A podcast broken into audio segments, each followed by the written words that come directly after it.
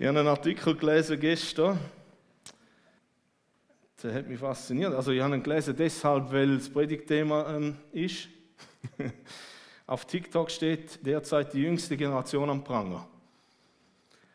Zwei Soziologen, bla bla bla, okay? Verwöhnt, verweichlicht und irgendwie auch dümmer. Amen. so denken wir grundsätzlich über Generationen. So denken wir also über die nächste Generation und dann gerne mal den Prügelführer nehmen und die mal ein kleiner machen. Weil sie ist verweichlicht, oder? Die nächste Generation. Es geht um die Alpha-Generation, da gehören die. Wie alt bist du? Wow, Glück gehabt. Bist nicht mehr eine Alpha-Generation, du? 17, ja gut. Der Timmy gehört dazu, der Jaden gehört dazu, der Aurelio gehört dazu äh, und noch viele andere. 14 abwärts ist Alpha Generation. Oder? Ihr, ihr kennt Baby Boomers, ihr kennt äh, die, die, Nachkriegsgeneration, ihr kennt Generation X. Das ist meine, man hat herausgefunden, dass Angela wahrscheinlich nicht mehr Generation X ist, obwohl sie nur ein paar wenige Monate oder sogar Tage jünger ist als ich. Ich bin noch der Letzte wahrscheinlich aus der Generation X. Ich weiß es nicht, ich bin nicht sicher. Ist auch gleich.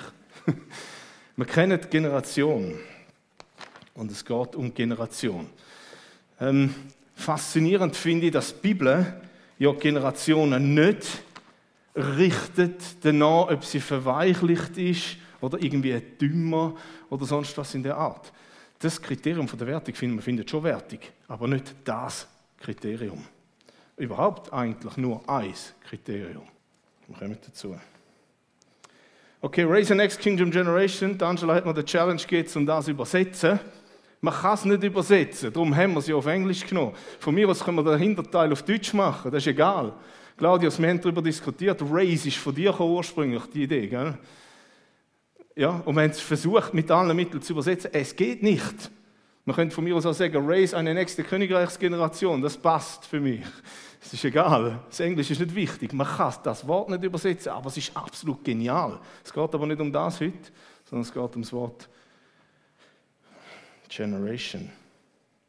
Ich habe es mal versucht, ähm, sorge dafür, also das ist jetzt wieder Deutsch, langfettig, mühsam, korrekt und ist in der Korrektheit einfach mühsam. Sorge dafür, also Race, oder? Sorge dafür, dass sich eine neue oder dass eine neue Königreichsgeneration aufsteht, sich erhebt, gebildet wird, erzogen wird, aufgestellt wird, aufgeweckt wird. Wecke auf, richte auf, bilde, erziehe, bilde und eine nächste Königreichsgeneration. Das ist einfach zu kompliziert. Deutsch ist eine höchst komplizierte Sprache, auf eine sehr mühsame Art und Weise. Ich rede mehrere Sprachen. Deutsch ist wirklich mühsam manchmal. Aber es ist manchmal eben auch präzise und das ist der Vorteil. Okay. Drum Race. Wir haben lange über Königreich geredet, aber ich muss da festhalten, es war ein Versuch gewesen, und zwar ein unfertiger Versuch, überhaupt das Thema mal anzugehen. Königreich ist so viel größer als das, was wir hier besprochen haben. Viel, viel, viel größer und ich hoffe, ihr könnt dem selber auch noch nach. Ich bin permanent in Diskussionen mit Leuten über das Königreich, es ist faszinierend. Okay, Generation, Generationen. Ihr seht dort Mehrzahl. Wir können nicht von einer Generation reden. Es geht um mehrere Generationen. Und ich möchte euch mit auf den Weg nehmen in das Thema hinein. Generationen. Wo kommt die Generation in der Bibel vor? Was ist Generation? Welche Bedeutung hat sie? Um das geht es heute. Okay. Wo kommt sie in der Bibel vor? Es ist ein großes Thema. Es ist wahrscheinlich größer, als du denkst. Wahrscheinlich. Vielleicht auch nicht, weil du schon mal damit befasst Wenn du noch nie damit befasst hast, dann ist es wahrscheinlich größer, als du dir vorstellen kannst. Nehmt bitte eure Bibel mit auf den Weg. Nehmt euch ein Notizbüchlein mit, wenn ihr eins habt, über die nächsten Wochen, wo wir uns mit dem befassen.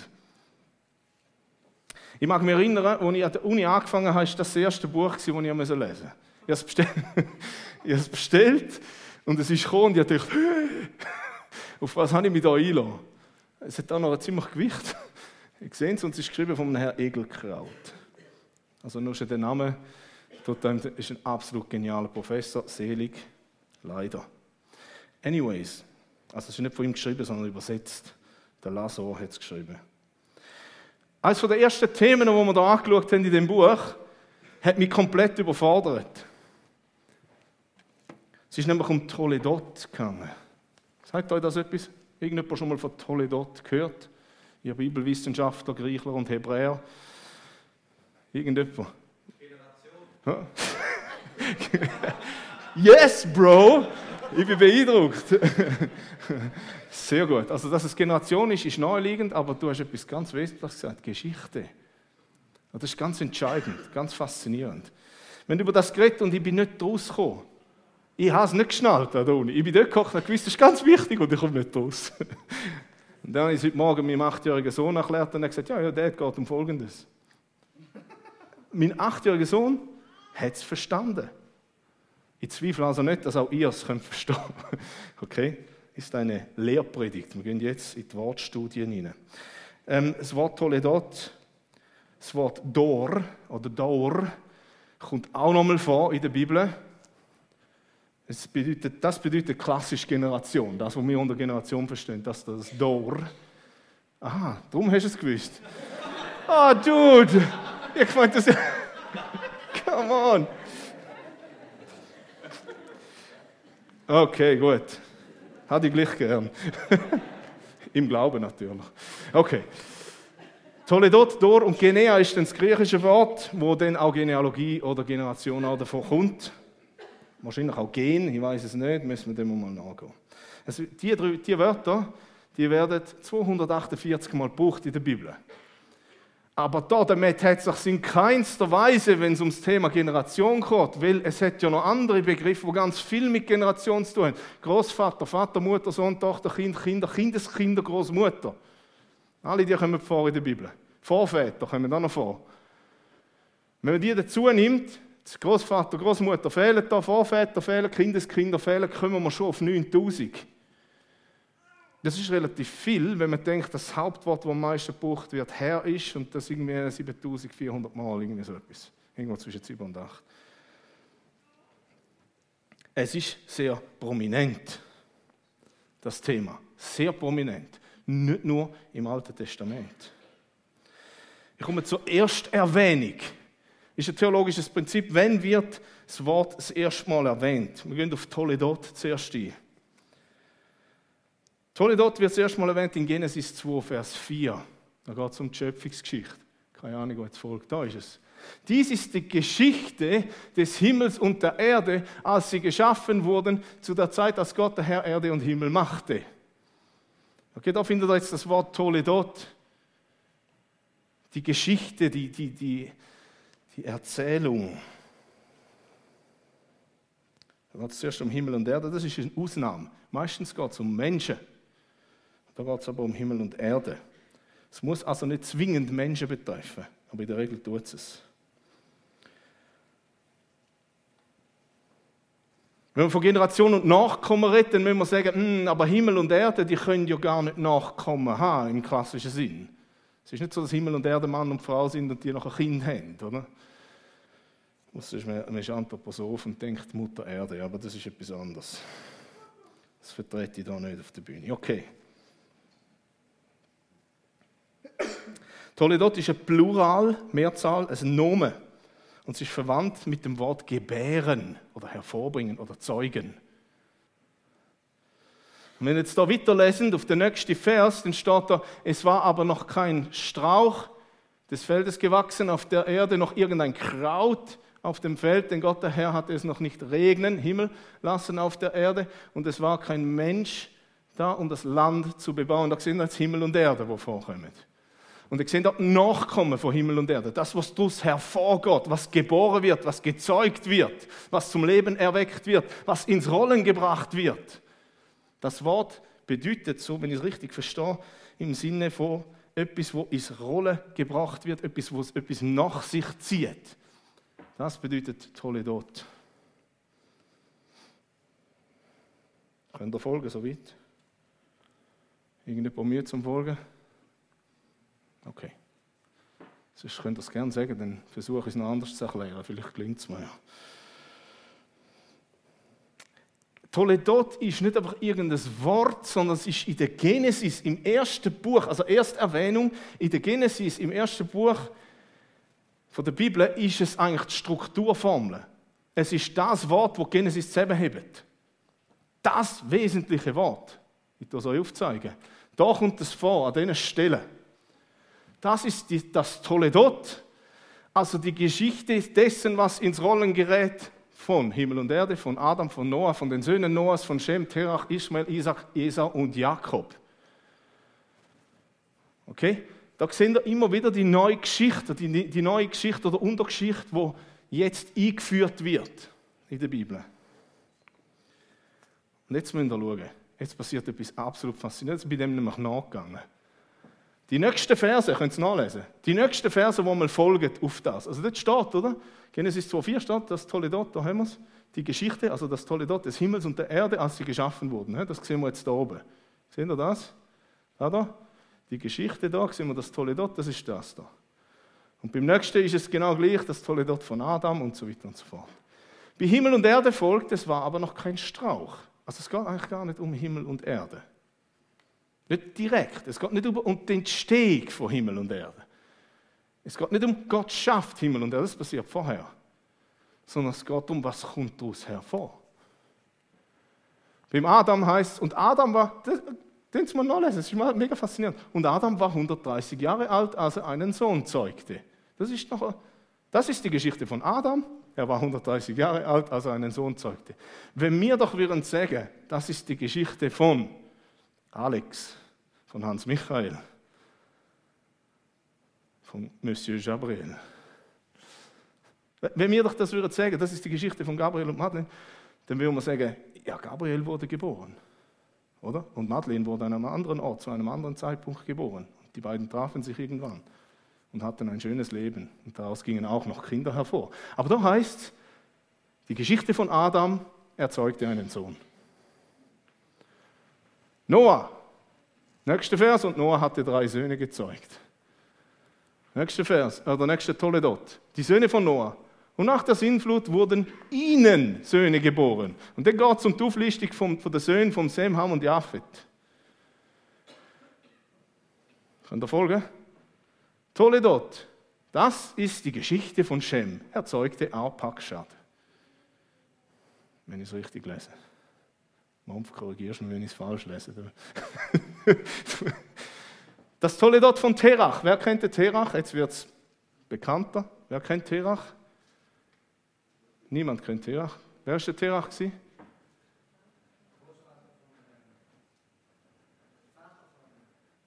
Vater von Abraham, genau. Die Geschichte von Terach geht gar nicht um Terach. Sie geht um den Abraham. Terach zeugte Abraham. Sehen Sie, wohin das geht? Das Tolle dort von Ismael. Und dies sind die Namen der Söhne Ismaels. Schau jetzt nach in der Bibel. Es ist absolut faszinierend. Das Tolle dort von Isaac. Isaac aber bat den Herrn für seine Frau, denn sie war unfruchtbar. Und daraus gehen Esau und Jakob hervor. Und dann geht es um Esau und Jakob, nicht um den Isaac. Übrigens, der Isaac ist ein eine untergeordnete Stellung. Abraham, Isaac und Jakob. Der Isaac kommt fast nicht vor in der Bibel im Vergleich zu den anderen zwei. Und dann kommt das Tolle dort vom Esau kurz. In zwei Versen wird das aufgezeigt. Das sind seine Frauen. Ada Gebar Basmat Gebar und Oholima Gebar. Sehen Sie die Verknüpfung mit dem Gebären, mit dem Zügen. Und dann, dies sind die Namen der Söhne Esaus. Und jetzt kommt der Hammer. Jetzt kommt der Hammer. Geschichte von Jakob. Das letzte Tolle dort im AT. Was ist der nächste? Also, jetzt, jetzt sagt die Bibel, dies ist die Geschichte von Jakob. Und wenn man nicht genau her dann liest man einfach drüber. Was steht als nächster Vers? Es heißt, Josef war 17 Jahre alt. Also, ich erkläre jetzt, ich erzähle jetzt eine Geschichte von Jakob. Der Josef, hä? absolut faszinierend. Zuerst bin ich gar nicht rausgekommen, weil ich so schnell drüber gelesen habe. Ich dachte, Mann, jetzt kommt doch am Jakob seine Geschichte, aber dann steht einfach Josef. Dann fangst du an lesen und hast das Gefühl, lesest über den Jakob, aber de facto lesest du eigentlich am Josef seine Geschichte und die ist ja dann sehr ausführlich. Toledot bedeutet nicht einfach die Geschichte von, sondern es bedeutet das, was nachher kommt, die nächste Generation, wo ins Rollen gebracht wird. und entsprechend auch, wie sie prägt ist. Die Josefs Geschichte ist nämlich entscheidend. Okay, so viel mal zu Toledot.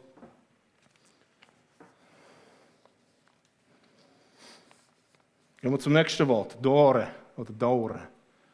Das kommt zuerst mal vor in Genesis 6, Vers 9, das ist Noah-Geschichte. Und da kommt es vor mit Toledot. Zuerst heißt es nämlich die Geschichte Noahs. Also das ist jetzt eben genau der Vers, oder? Wo es um den Noah, am Noahs ist Toledot geht. Seht ihr, da steht Toledot. Dies ist also das Toledot Noahs. Noah, ein gerechter Mann, war untadelig unter seinen Zeitgenossen. Und da steht jetzt Daur. Da steht jetzt Daur. Und der nächste Vers geht dann eben um seine Söhne. Das ist das, was ich vorher aufgezeigt habe. Kurze theologische Pointe, weil sie entscheidend ist schlussendlich, weil ich am Schluss ich will einen Überblick geben über Generationen, aber ich will vor allem am Schluss sagen, was ist die theologische Bedeutung in der Bibel. Ganz kurz, was ist da in dem Vers entscheidend theologisch? Das ist die Geschichte von Noah. Der Noah ist ein gerechter Mann untadelig in seiner Generation oder unter seinen Zeitgenossen. Er wandelte mit Gott. Und am Anfang haben wir gehört, dass man sagt, die Alpha-Generation ist verweichlicht und irgendwie auch dümmer. Gott wertet nicht nach solchen Prinzipien. Die sind nebensächlich. Und überhaupt stimmt es wahrscheinlich gar nicht. Ziemlich sicher. Da hat man über meine Generation auch gesagt, ja, vielleicht haltet er mich für dümmer, ich weiß es nicht, ist mir auch gleich. Das hat man über Generation X auch gesagt. Aber Gott wertet nicht nach dem. Sie wertet nicht danach, was die Generationen für Türme gebaut haben, wie Babel. Das ist Gott völlig egal. Im entscheidenden Punkt. Das ist ihm nicht egal, weil die Weltgeschichte interessiert. Aber, aber die Wertung, die Gott gibt, ist die da. Ist die Generation gerecht bzw. untadelig, wandelt sie mit Gott? Da haben wir in der ersten Erwähnung die wesentliche theologische Grundlage zum Generationen verstehen. Verstehen das? Deine Generation, wie auch immer du Generation verstehst, wird daran gemessen, ob du gerecht, untadelig und im Wandel mit Gott bist oder nicht. Das ist die wesentlich entscheidende Frage.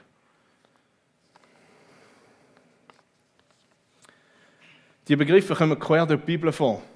Im Neuen Testament ist dann Genea, auf da gehe jetzt nicht weiter ein. Könnt ihr selber machen, wenn ihr wollt, sonst wird es zu lang. Der Begriff bzw. das Konzept eben kommt in der Bibel vor, allerdings nicht ganz in allen Büchern auffälligerweise fehlt es in der Offenbarung. Sofern ich es beurteilen kann. Ich habe nicht die ganze Offenbarung durchgelesen. Aber das Wort kommt gemäß Recherche, finde ich es nicht, in den Nachschlagewerken. Vielleicht hat es damit zu tun, dass ja die Offenbarung das ist, was ins Rollen kommt aus der Heilsgeschichte. Also wenn wir jetzt würden sagen, das tolle Dort der Heilsgeschichte,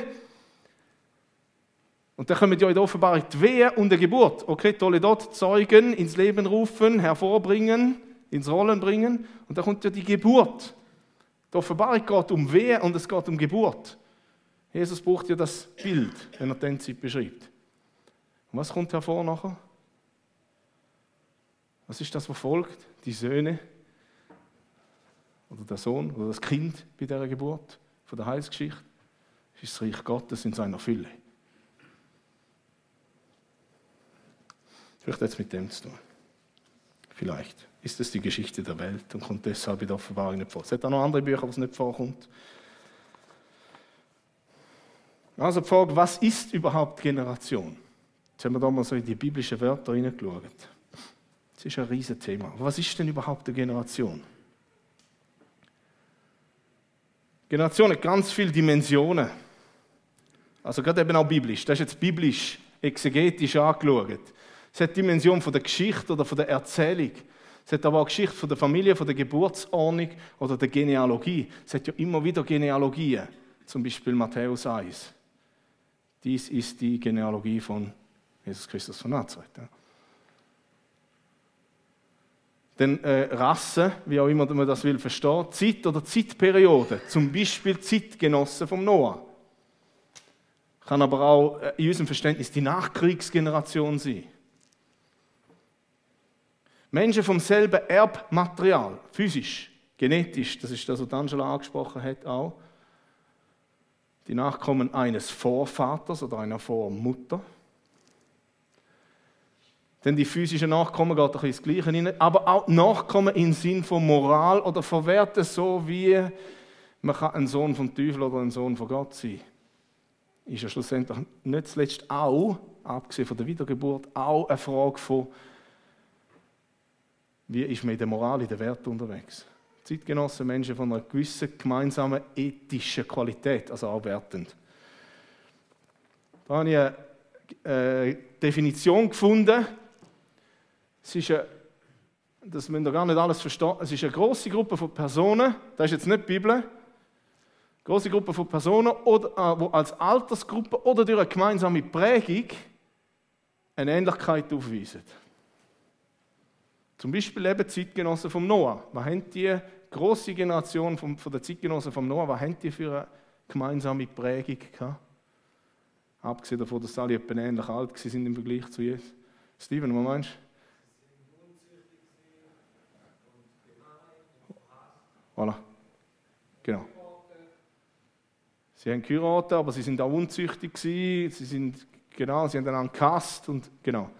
Okay, also da wird es ethisch, den Werten entsprechend, wird es zusammengebündelt als eine Generation. Dann habe ich mich gefragt, wie lange ist denn eine Generation? Wer weiß, wie lange eine Generation ist? Was denken Sie? 90, 40, 45, 30? Wer ist für 10 Jahre? 10. Alright? 20. Ein paar. 25, 30. Schon ein paar mehr. 40, 50. Okay. Ein paar wenige. 60, 70, 80. Ich weiß nicht. 100. Okay. Es ist gar nicht so einfach. Wenn man gerade googelt, online, dann findet man 20 bis 30 Jahre ist eine Generation. Was ja höchst interessant, das sagen ganz viele Webseiten. Und das ist faszinierend, weil wenn man nämlich die anschaut, Babyboomers, Gen X, Y, Z, Millennials und Alpha Generation, dann redet man eigentlich eher von 15 bis 20 Jahren. Wenn du aber zum Abraham gehst und Isaac und Jakob, dann kommst du etwa auf 80 Jahre. Und wenn du in die Bibel gehst, Matthäus 1,17 gibt uns eigentlich den klarsten Hinweis. Geburt von Abraham bis zu David, bis zu Babylon, also bis zu Christus, Abraham bis Christus komplett, reden wir etwa von 2000 Jahren. Ein paar sagen ein bisschen weniger, ein paar sagen ein bisschen mehr, aber etwa 2000 Jahre. Und dort steht klar, das sind 42 Generationen. Das würde bedeuten, dass wir irgendwo zwischen 53 und 46,5 Jahren sind, also ungefähr 50 Jahre, gemäß Matthäus 1,17. Wenn man den Schnitt nimmt vor allem, dann sind wir irgendwo bei 40, 50 Jahren ungefähr. Der Vers da Matthäus 1, 17 heißt, so sind es nun von Abraham bis David insgesamt 14 Generationen und von David bis zur Wegführung nach Babylon 14 Generationen und von der Wegführung nach Babylon bis zu Christus 14 Generationen. Drüber 14, 42. Okay? So komme ich auf die Zahl. Ist dann nachher spannend, wenn Jesus sagt, bis in die vierte Generation. Und die Frage ist, oder, wenn wir da hier anschauen, da die Babyboomer-Sache, da, wo wir im Westen da nennen, oder? Europa, USA, gilt das für Indien auch? Gilt es für die unterste Kaste gleich wie für die oberste Kaste? Darum, wenn man es biblisch ausrichtet, dann kann man wahrscheinlich relativ sattelfest von 50 Jahren ausgehen, biblisch. Aber eben, auch dort kann man bis auf 80 raufgehen. Die Relevanz werden wir euch in den nächsten Wochen auch erläutern. Es ist nämlich zum Teil recht wichtig zu verstehen, ungefähr wie lange eine Generation ist. So, ich komme zum Schluss. Die theologische Bedeutung von Generationen. Wieso ist das da wichtig? Übrigens, da steht Ära. Finde ich ganz gut, weil auch Ära kann Generation bedeuten. Oder Generation kann Ära bedeuten. Die Ära Gorbatschow zum Beispiel, Hans-Michael. Okay. Toledot ist ein Strukturwort und es bedeutet, etwas kommt ins Rollen. Etwas passiert, etwas wird ausgelöst. Durch die erste Erwähnung, es ist klar, in dem Auslösen ist die Frage, ist es untadelig gerecht und im Wandel mit Gott unter den Menschen oder nicht? Dann haben wir Richter 2,10, ganz ein wesentlicher Moment. Ja, vorher schauen wir noch schnell den Vers an, wo man den Mampf noch, noch zugeschickt hat, gestern Sport. Ähm, es gibt gewisse, gewisse ähm, Webseiten, die sagen, dass die meist zitierte Stelle in der Bibel der Exodus 34, 6 und 7 ist. Da steht, wo Gott sich am Moses offenbart und vor ihm hergeht und seinen Namen ausruft. Und dort sagt er, ich lese es euch vor,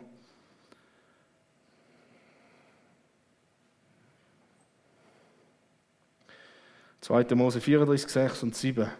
Und der Herr ging vor seinem Angesicht vorüber und rief, der Herr, der Herr, der starke Gott, der barmherzig und gnädig ist, langsam zum Zorn und voll großer Gnade und Treue, der Tausenden Gnade bewahrt. Später heißt es ja bis in die tausendste Generation. Und Schuld und Übertretungen und Sünde vergibt, aber keineswegs ungestraft lässt, sondern die Schuld der Väter heimsucht an den Kindern und Kindeskindern bis in das dritte und vierte Glied. Ist eine absolut krasse Stelle, wo in Jesus sich perfekt auflöst. Wenn man Jesus nicht kennt, dann ist das ganz schwierig zu verbinden. Man würde sogar sagen, schizophren oder paradox. Gnade an Tausenden und sicher die Schuld nicht ungestraft lassen. Nur in Jesus ist das möglich. Den Vers habe ich noch schnell erwähnen. Dann kommt der Richter im Richter heißt es immer wieder, dann kam eine Generation, die den Herrn nicht kannte, als Wertung. Man redet in dieser Gesellschaft immer von, man darf nicht wertend sein. Ja, das kannst du mit der Bibel nicht vereinbaren. Die Bibel ist einfach sehr wertend. Da kam eine Generation, die den Herrn nicht kannte. Schlecht. Oder Joel 1,3, erzählt euren Kindern und euren Kindern, ihren Kindern und deren Kindern dem künftigen Geschlecht oder Generation. Das, das ist typisch äh, Propheten. Da werden wir noch tiefer drauf eingehen. Und dann haben wir das große Bibelscharnier, die letzten Verse vom Alten Testament, wo ja ganz ähnlich sind, in Verknüpfung sind mit dem, ein paar den allerersten Versen vom Lukas. Und der Lukas ist ja der, der systematisch vorgeht. Interessant, wo heilsgeschichtlich systematisch vorgeht. Der Masterplan Gottes. Er, Leute, er ist ein Lehrer. Er ist ein, Lehrer, ein Arzt, ist ja von Beruf, aber, aber Geistesgabe, Lehrer. Okay, Malachi 3, Vers 22 bis 24, ihr kennt die Verse. Das sind die allerletzten vom Alten Testament. Ich lese es schnell vor.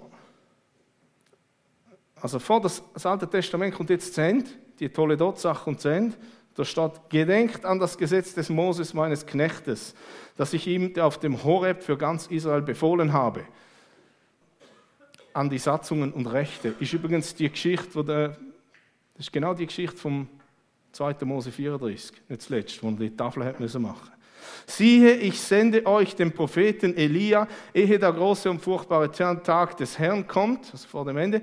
Er wird das Herz der Väter den Kindern und das Herz der Kinder wieder den Vätern zuwenden, damit ich bei meinem Kommen das Land nicht mit dem Bann oder Fluch schlagen muss.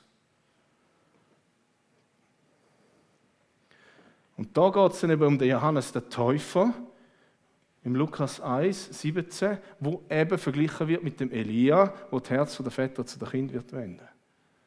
Damit etwas Gutes ins Rollen kommt. Und ich oder du?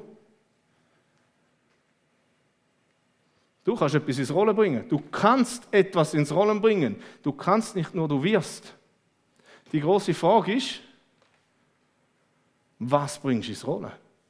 Bringst du, bring ich Segen oder bringe ich Fluch ins Rollen?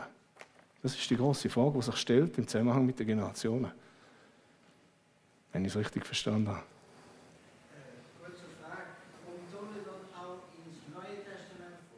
Nein, weil es ein hebräisches Wort ist, im Neuen Testament ist es Genea, Generation. Aber das ist das gleiche Wort, die gleiche Bedeutung. Mm, ja, ich weiß nicht, ob es genau gleich ist. Es ist eher wie Dore wahrscheinlich.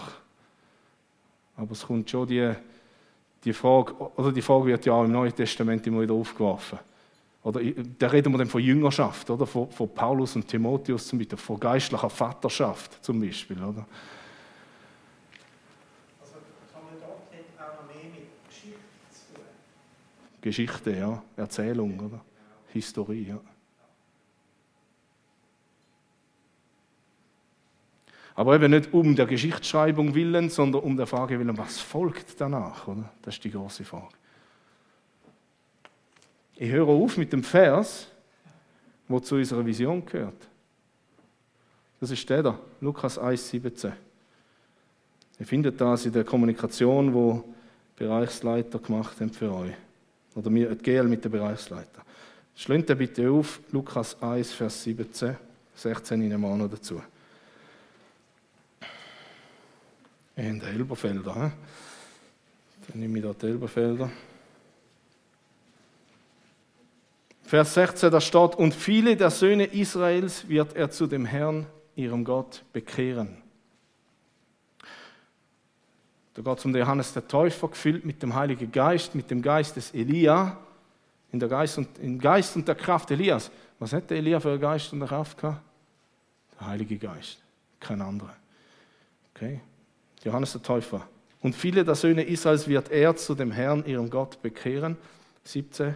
Und er wird vor ihnen hergehen in dem Geist und der Kraft Elias, um der Väter Herzen zu bekehren zu den Kindern oder zu wenden zu den Kindern und Ungehorsame zur Einsicht von Gerechten, um dem Herrn ein zugerüstetes Volk zu bereiten. Das ist der Generationenauftrag. Dass wir unseren Kind, egal ob physisch oder geistlich, mitgehen, wer ist Gott, was hat er tun und wie möchte er, dass wir leben. Amen.